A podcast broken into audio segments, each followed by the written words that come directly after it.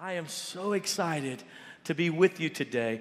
And I've got a key verse that I want you to turn with me in Matthew chapter 1 and verse 23. We'll be reading from the book of Matthew, chapter 1 and verse 23. It says, The virgin will be with child and will give birth to a son, and they will call him Emmanuel, which means God with us. Would you turn to that person next to you and say, God with us? Come on, would you say it to the person beside you? Say, God with us. With, to be accompanied by, to go with, to be present, to provide God with us. I want to take a moment and help you understand the significance of this moment in history. As the angel comes to Joseph, the messenger of God, and says, Do not put Mary away. Do not put her away. Because what's happened inside of her is from Almighty God. God Himself is coming to be with humanity. And you will call Him Emmanuel because God is with us. The impact of that statement is so supernatural that I have to take a moment and explain it to you. Backing up thousands of years to the very beginning of time, in the book of Genesis, chapter 1, God created all things. And when it comes to you and me, it says it like this in verse 27 of Genesis 1 So God created man in his own image. In the image of God, he created him. Male and female, he created them. When you look back in this passage, you find that God began to create the earth and he spoke it into existence, land, and it came about. He took the stars and he threw them across the expanse and called it the Milky Way. He looked down on this earth and he spoke trees into existence, and by his spoken word, the trees began to rumble up from the ground.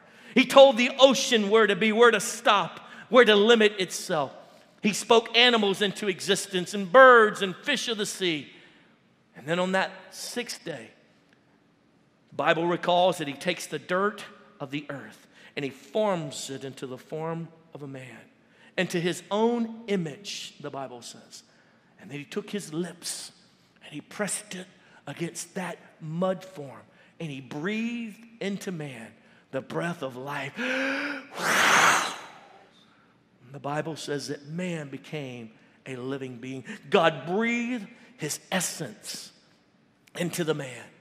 And then he looked at the man and he said, This is the only thing that does not have completion I will extract from the man and make him a woman so that the two can be complete because man is incomplete. All the creatures had a mate, but man had not. And in that moment, God created male and female, He created them and He prepared a place for them.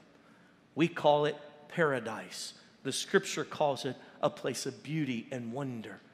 And every moment of the day, God was with them. He walked with them. He talked with them. He engaged with them face to face. He held hands with them as they walked naked, unbeknownst to them, in, in the beautiful garden. They walked and they engaged and they spoke and they had habitation. Can you imagine? There were no thorns, there were no storms. The sun did not beat down on their skin and caused them to have burns. Their skin did not dry out. Their flesh did not have difficulty. The mosquitoes did not suck blood from them. The T Rex bowed down before them and never thought once of potentially harming them. The pterodactyl flew across the air, grabbed fruit from this tree, and dropped it in the lap of Adam and Eve. They lived in perfection. There were no storms, there was no, no depression, no loneliness, no insecurity, no debating, no fighting, no war, no conflict, no sickness, no disease. They were perfect in God's image, and life was perfect because God was with them. If a thorn thought about growing, just the mere presence of God would hold that back. If the T Rex even had a moment of thinking, I will rip their heads off, it never could cross his mind because God's presence was there. For in God, all things are perfect. In God, there is no sickness, there is no disease. His very essence keeps every bit of wickedness at bay until that fateful moment when Lucifer came in the form of a serpent and spoke into the lies that Adam and Eve would believe. Did God say that you can eat of everything in the garden? Yes, but of the tree of the knowledge of good and evil, He has told us not to take thereof. Oh, He only says that because He's worried that you will be like Him. Taste and see that the fruit is good. And in Adam and Eve's disobedience, something happened to paradise, to their perfection. In their disobedience, sin came in. Sin, the seed of wickedness, of brokenness, of destruction. In that moment of disobedience, in that moment of selfishness, in that moment of foreboding and pushing away what God had desired, they brought on themselves destruction. The Bible says that God comes looking for them in the cool of the day to have their daily walk. Can you imagine walking with God at the end of your job every day around your neighborhood? Can you imagine as you walk with God that cars on the highways literally swerve around you? Can you imagine walking with God past a graveyard and all the dead people begin to rise because sickness and death and disease and destruction cannot be nigh him? Whatever he touches comes to perfection, for he is the living God. In this moment, walking through, where are you guys? Where are you? And the Bible says that they had hid themselves and they called out, We are hiding ourselves because we are naked. And God said, Who told you you were naked? How do you know these things? How has wickedness come inside of you? Did you eat of the fruit that I forbade you? Yes, we did. Started the blame game.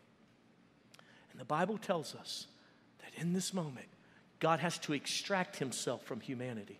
Why does he have to extract himself from humanity? Because the sin that's inside Adam and Eve now, if they get close to God, it literally will kill them because his presence is perfect. His essence is perfect. What he is is holy and majesty and righteousness exudes from who he is. And to be engaging with them would have killed them in the moment because he loved them so much. He extracted himself from humanity. Humanity continues on. Wickedness continues to grow. Within a matter of years, their sons kill each one another. There's fights and cursing and hatred. All of a sudden, it was not so in God's perfection world. Had Adam and Eve never eating, eaten of the fruit, we would all be daily walking in paradise with the living God. We would have no shame of nakedness. We'd have no difficulty of engagement. We'd have no hatred, no bitterness, no loneliness, no depression. There would be no wars. There would be no violence. But because their moment of disobedience, wickedness took over. Now, every child born from that point forward had in their DNA wickedness. They had God's nature in their DNA, the essence of God, but then also wickedness. And that's why it fights within your soul even today goodness versus darkness, wickedness versus God's goodness. And so, for hundreds of years, God had to extract himself from humanity. And so he would engage with humanity, sending people to speak to them, sending messages from heaven, almost text messaging, if you will, or making phone calls, but never face to face, never engaging, abiding, abiding within, ever present uh, in, in our lives. Could not do that because of his glory and his beauty that would destroy us.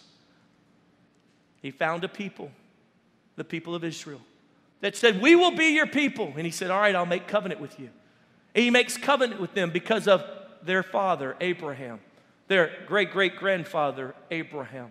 And in covenant relationship, he says, Then this is what we'll do. He says, I want to be with my people so bad. And if I come and abide with you, then what will happen? If my presence is with you, then all the nations of the world will see how good I am and how I treat you, and they'll come and they'll run to me. But that's not all what happened. Humanity become became more and more wicked and more and more vile and more and more perverted because of the sin that permeated every part of their being.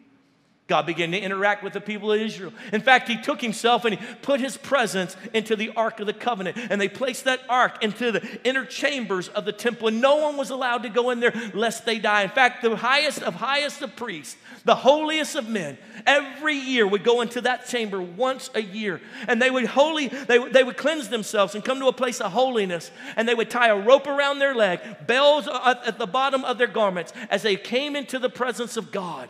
And as they came into the presence of God, had they not been obedient properly, and they would come, and had they not cleansed themselves, then they would immediately come into his presence, and their wickedness would collide with his rightness, and it would cause them to die. And they would literally pull them out by the rope. They would go before the Father to repent of the sins of the nation, and then do that once a year because he could not abide with us. His presence would come down on people. And, and, and, and Samson would have the presence of God come on him. He'd do great strengths of feats of strength. God's presence would come down on those and they would prophesy, but he did not abide with us. In 500 BC, the heavens shut down. For 500 years, the children of Israel had no prophecy, no miracles, nothing supernatural happened. It was as though God had gotten so frustrated that he was cutting them off until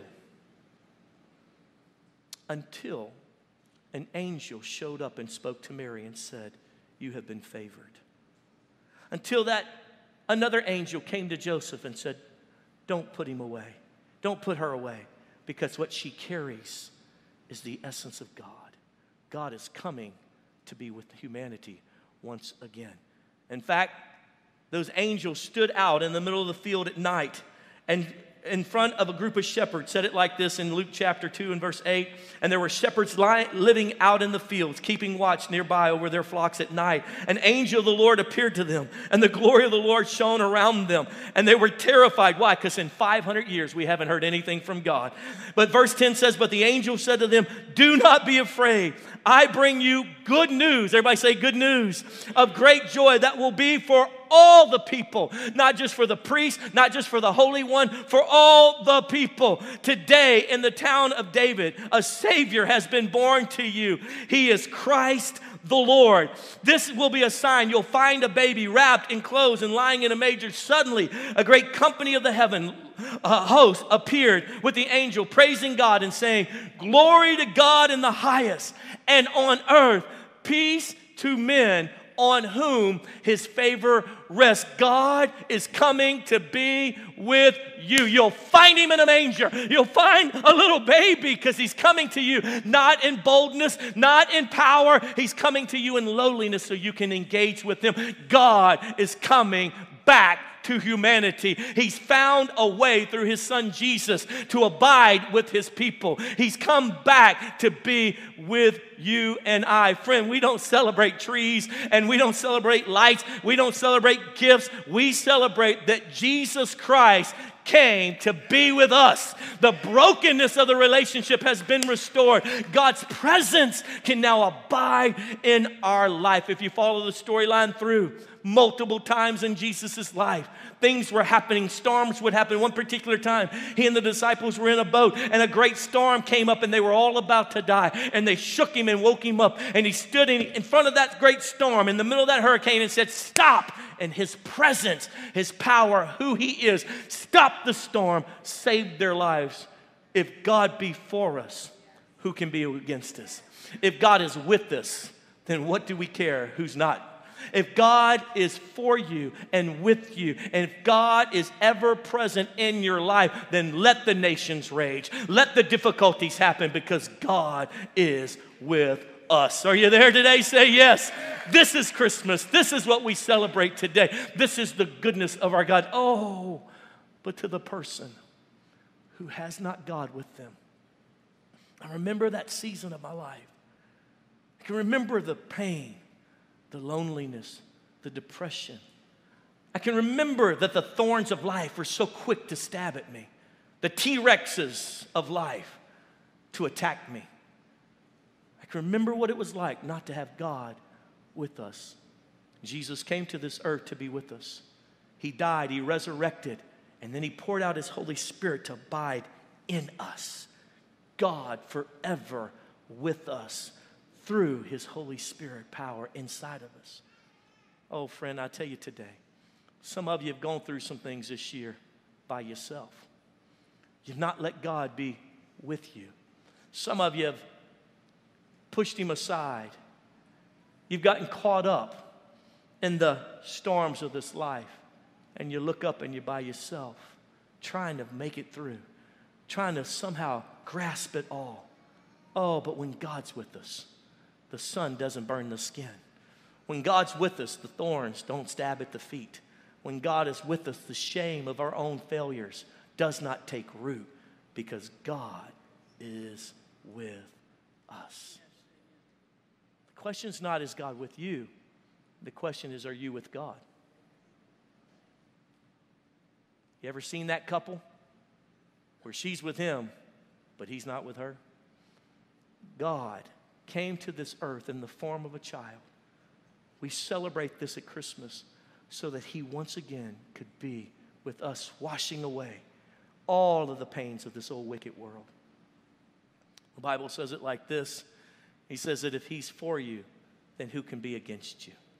As Jesus spent his last moments on this planet after having died, resurrected, defeated sickness in the grave, and he gives his last bit of instructions in the book of Matthew, chapter 28. He says to all of his disciples, Go and make other disciples. And as he's ascending into the heaven, the last words out of his mouth, the last recorded words of the Gospel of Matthew is, I am with you always even to the ends of the earth. I don't care if you're staring cancer in the face, God is with you. I don't care if they said we're not going to give you a job when you come back this year. It doesn't matter. God is with you. It doesn't matter if they say they're going to take your house away from you. God is with you. Come on, believer. If you know God is with you, shout, Yes. A man sat at the kitchen table with his wife, contemplating how to solve a problem that had arose. He said, Baby, I, he and I just don't like the same things. She said, I know, but he's 10 years old now. And if you don't bond with him, if you don't find a way for you and he to be close, he'll be another statistic of a little boy who grew up not knowing how to be a man. He needs his dad. I know, baby, but I just can't. I, I, I, you know, I grew up playing sports. He doesn't like sports. He doesn't seem to like anything. She says, I know, and I'm watching him fall deeper and deeper into a hole. He's not doing good in school. It's not because he's not smart enough, it's because something is miss- missing, and it's you and his relationship. The dad in that moment committed, I'm going to find a way for us to connect. Weeks went by, thinking through all the different things. One day, he comes home after work. He's got a big box in his hand. He calls down to his, up to his son, Son, come down. Come down the stairs. Come see what dad's got. And his little boy comes running down. What is it, dad? What is it? He had a big box. He said, Look at it. The picture on the box was a kit of building your own little boat. He said, What, what is this? He said, Son, I was thinking, what if you and I built our own little boat. We've got a pond down the, down the street here in the neighborhood. We can make our own little boat. We can paint it how we want. We can, we can figure out how to do this. And he said, It's a little hobby kit that I found at the hobby store. What if we do that? And then we'll go, we'll go put it in the pond and we'll sail it. It interests the boy. He goes, Well, let's see what's in it. He begins to open it, and it was a big old block of wood. Instructions on how you could sand it to look like this, you could cut it to look like that, how you could have five cells or six cells or just two cells. Oh, this is awesome, Dad. They went out in the garage that first day and they began planning what their little boat could look like. They drew up on pieces of paper what this thing could look like. And every day after work for the next few weeks, the first thing they did when dad got home, his little boy would meet him at the driveway and say, We're gonna work on it today. Yeah, let's go work on it today. And they would get in that garage and they would laugh and they would cut and they would figure and they would go back and forth weeks and weeks and weeks at a time till they built the perfect little boat. What color should we paint it, Dad? I don't know. What do you like? I like blue. That's a great color. Let's do that. And as they painted it blue, they dried. Little boy said, Something's missing. Dad said, I know what it is. We should, we should put our initials on it. That's it. Right there on the bow of the boat. They signed their initials. Oh, the plan for next week was to take it straight out to the pond. And that's exactly what they did. When dad got home, the little boy was waiting for him in the driveway, holding the little wooden boat. They went out to the pond, they sat beside it, and they put the boat in the water. As they pushed it away, a little light breeze began to push it across the pond. And something supernatural happened in that moment. That boy and that dad had accomplished something so great. And they began to talk in ways they had never talked. How was school today, son? Oh, dad, I got this one guy, he keeps messing with me. Well, have you thought about this? What if you tried to do this? That's a great idea. I've not tried that. Dad, how was work this week? Well, you know, we're going through a few hard things, but I think we're going to get through it.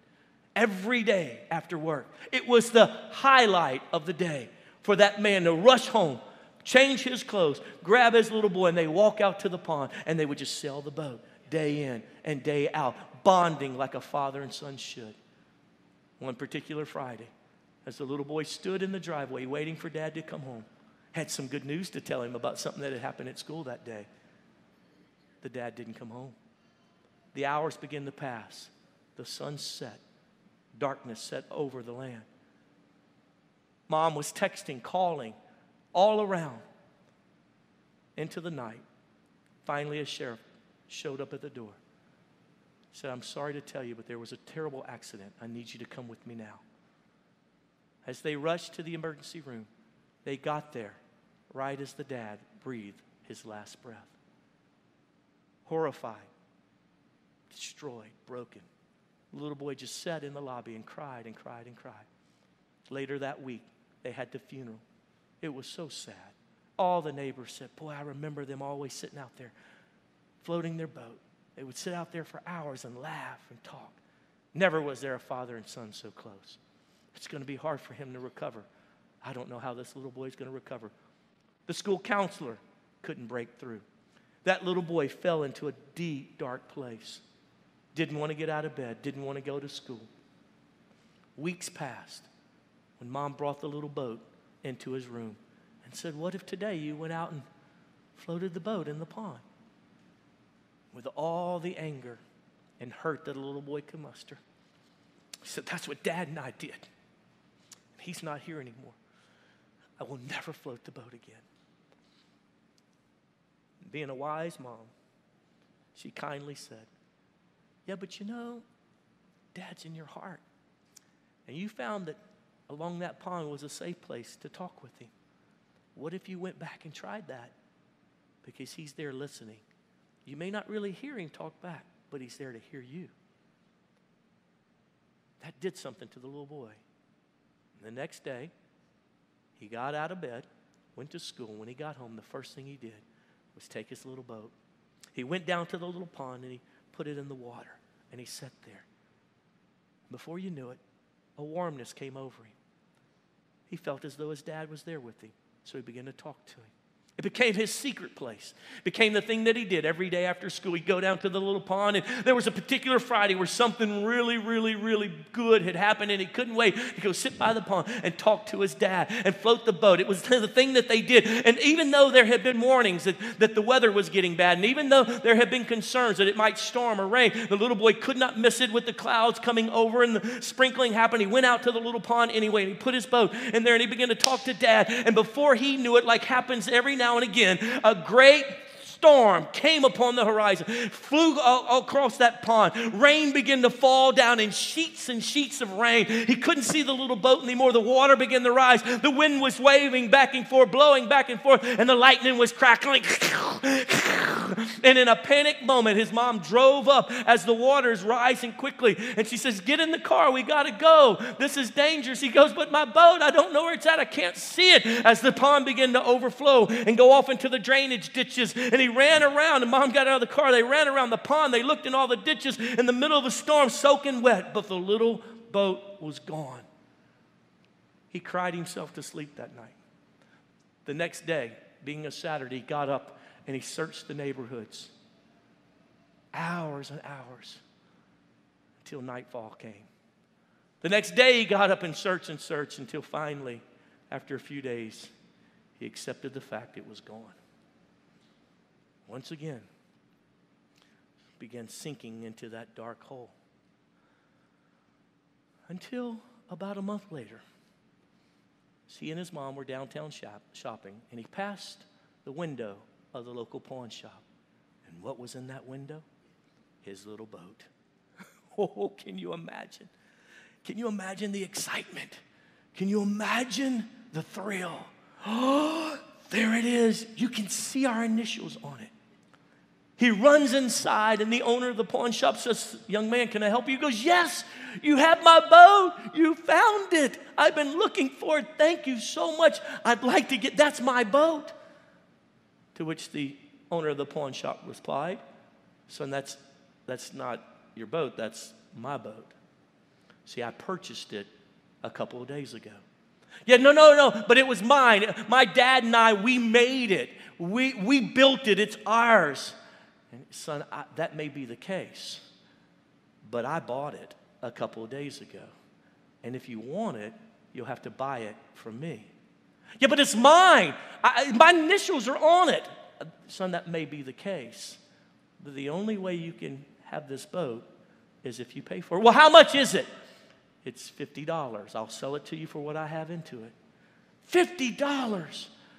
I don't have $50. He said, Son, the only way you're getting this boat back is if you get $50. With all the muster of a little man, he looked into that owner's eyes and he said, Sir, I will get the $50. I will have what's mine. Only thing I ask you to do is don't sell it to anyone. The owner said, I'll agree to do that for one month. I'll put it behind the counter. But at the end of the month, I'm going to need to get my money back. I'm going to have to sell it. And that little boy went about making some money. Think about it. He's got a mom who doesn't have a husband. Their income is probably at the bare minimum. And that little boy went knocking on doors in his neighborhood. I will cut your grass. I will clean your garage. Day in and day out after school and on Saturdays, he would go and work. A dollar here, 50 cents there, $5 there. And it took him all of the four weeks to work for $50. When he got the last $2, he grabbed up all of his money with his little piggy bank. He went down there to that pawn shop and he said, Sir, you better still have my little boat. He said, Yes, son, I have it right here. You just barely made it. I was about to put it in the window again. Cracked open that piggy bank. There, that man counted out nickels and dimes and quarters, a dollar bill, bill here, five dollars there until he got to the last quarter, $50 on the nose. He said, Son, I kept my word. I didn't sell it. You kept your word that you would get the $50. Here's your boat. That little boy grabbed onto that boat, held it so tight, walked outside of that pawn shop, and someone passing by heard him say these words My dad and I made you. A storm stole you from us. Someone else claimed you. But this day, I redeem you. I want you to understand God was with humanity in the beginning. Our sinfulness became the storm that stole us away from Him. But I'd be doggone if He did not work and work. And His Son Jesus climbed up on that cross and came to this earth so that He could be with us forever. One day, one day, those who are with God will spend the rest of eternity with God. And those who are not with God will spend eternity with the one that they've been with. The problem with the one that they've served unknowingly is that he's a deceiver. He promises good things, but he's a liar. The God of heaven and earth loves you so much that he sent his only begotten Son that whosoever would believe in him would not perish, but have eternal life. Jesus' announcement by the angels of God that Emmanuel is now in your midst blew the minds of every person in that era. You and I have lived for the last 2,000 years with God's presence on the earth, but they had lived for hundreds of years, thousands of years, without any connection to God other than a text message or a voice from a prophet or a written thing called the Torah. But you and I get to engage with the actual presence of the living God. Today is the day that God has us remember that his son Jesus was the gift so that you and I could have life. God is with you.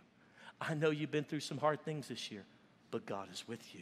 If you're a believer and you love Jesus with all your heart, you may not be perfect and you may stumble and you may fall, but God is with you. You may not get it all right and you may not do it all right, but God is with you. Can you imagine the seasons of your life?